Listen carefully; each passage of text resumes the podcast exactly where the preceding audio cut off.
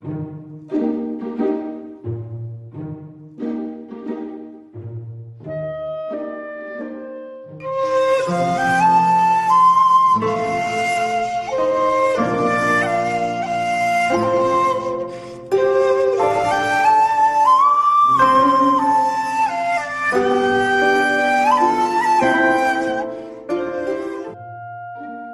家好，我是兰兰。今天讲的故事叫《绿野仙踪》第六章：胆小的狮子。多罗西和他的伙伴们一直在浓密的森林中穿行，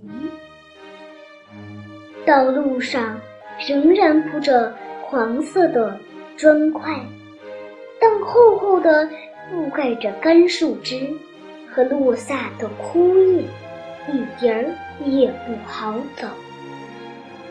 在森林的这边，见不到什么鸟，鸟儿们都喜欢阳光充足的开阔的地方。不过，时不时会传来低沉的咆哮声。是藏在林子深处的某种野兽发出的声音，吓得小女孩的心砰砰的跳，因为她不知道那是什么东西发出的声音。托托却清楚的很。他紧挨着多罗西向前走，甚至都不敢叫一声。还要多久？小女孩问铁皮人：“我们才能走出森林？”我说不准。这就是回答了。我从没去过绿宝石城。我爸爸去过一次，那时候我还是个小孩呢。他说有长途跋涉，穿过一段很长的危险地带，但靠近奥兹居住之城的地方是非常漂亮的。我一点儿也不怕。只要我有油壶，而且什么也伤不了稻草人。你的前额上又有好女巫的吻，它会保护你不受伤害的。可是托托呢？小女孩焦虑地说：“有什么可以保护他呢？”要是他遇到危险，我们来保护他。”铁皮人回答道。他刚一说完话，就从森林里传来一声可怕的吼叫。转眼，一头大狮子跳到路中间，它一挥大爪子，就让稻草人。翻滚到了路边，然后又用利爪击打铁皮人。尽管铁皮人被打倒在地，一动也不动，可铁皮上却连一点爪印都没留下，这让狮子大吃一惊。小秃秃。现在可遇到敌人了，他汪汪大叫着迎向狮子。那巨兽张开大嘴去咬托托，多罗西好怕托托会被咬死，顾不得危险就冲向狮子，用尽全力在狮子的鼻子上打了一下。并大声斥责道：“你敢咬托托？你该为自己感到羞愧！你这么大的一头野兽，却却要一只可怜的小狗。我没咬它。狮子说，一边用爪子揉着鼻子上被多罗西打过的地方。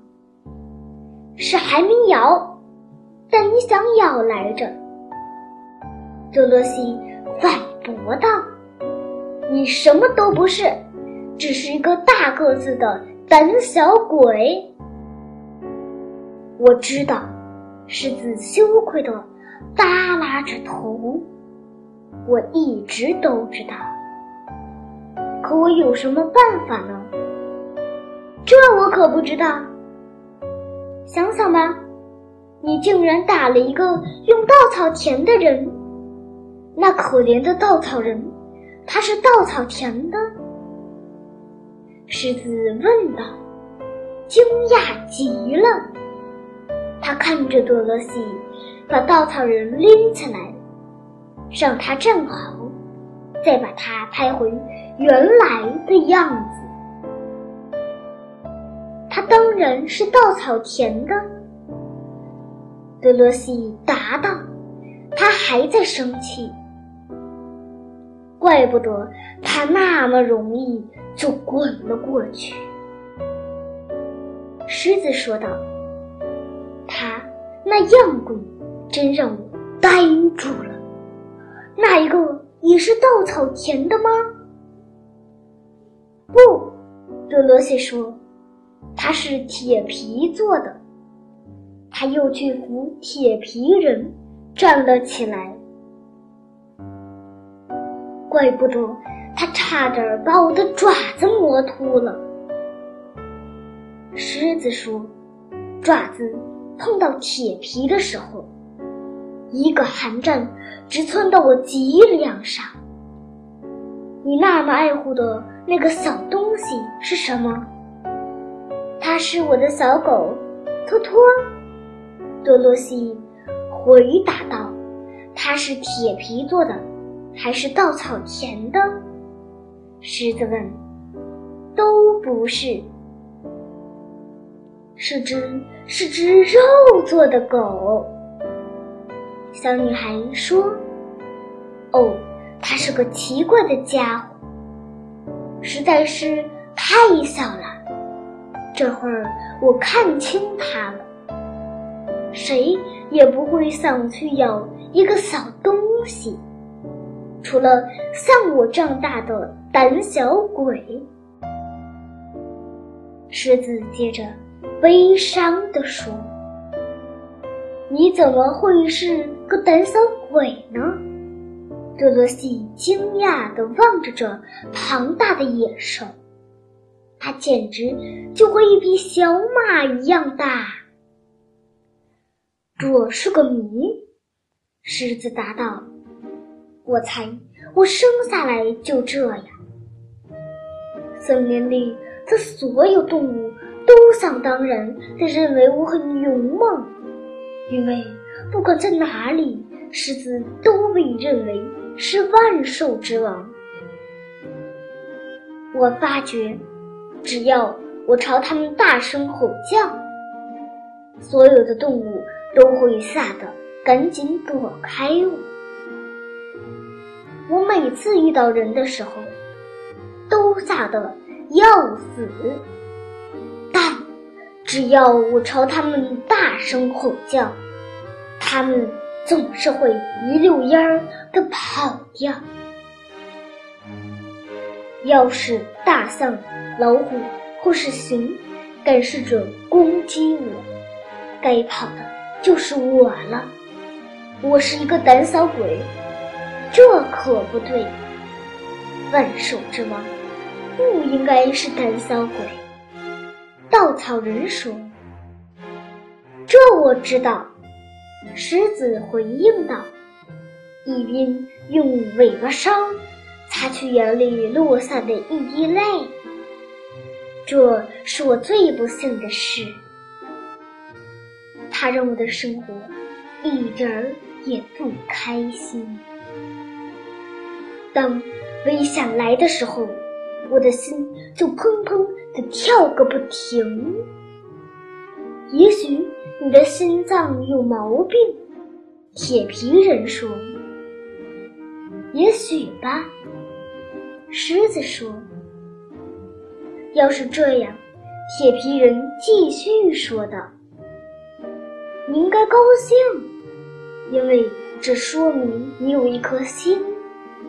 瞧我，我没有心，所以我就不可能有心脏的毛病。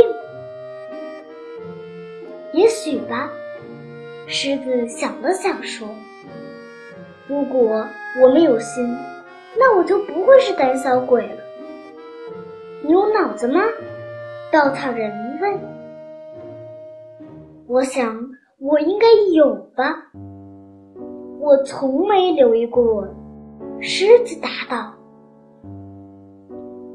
我正要去见伟大的奥兹，请他给我个脑子。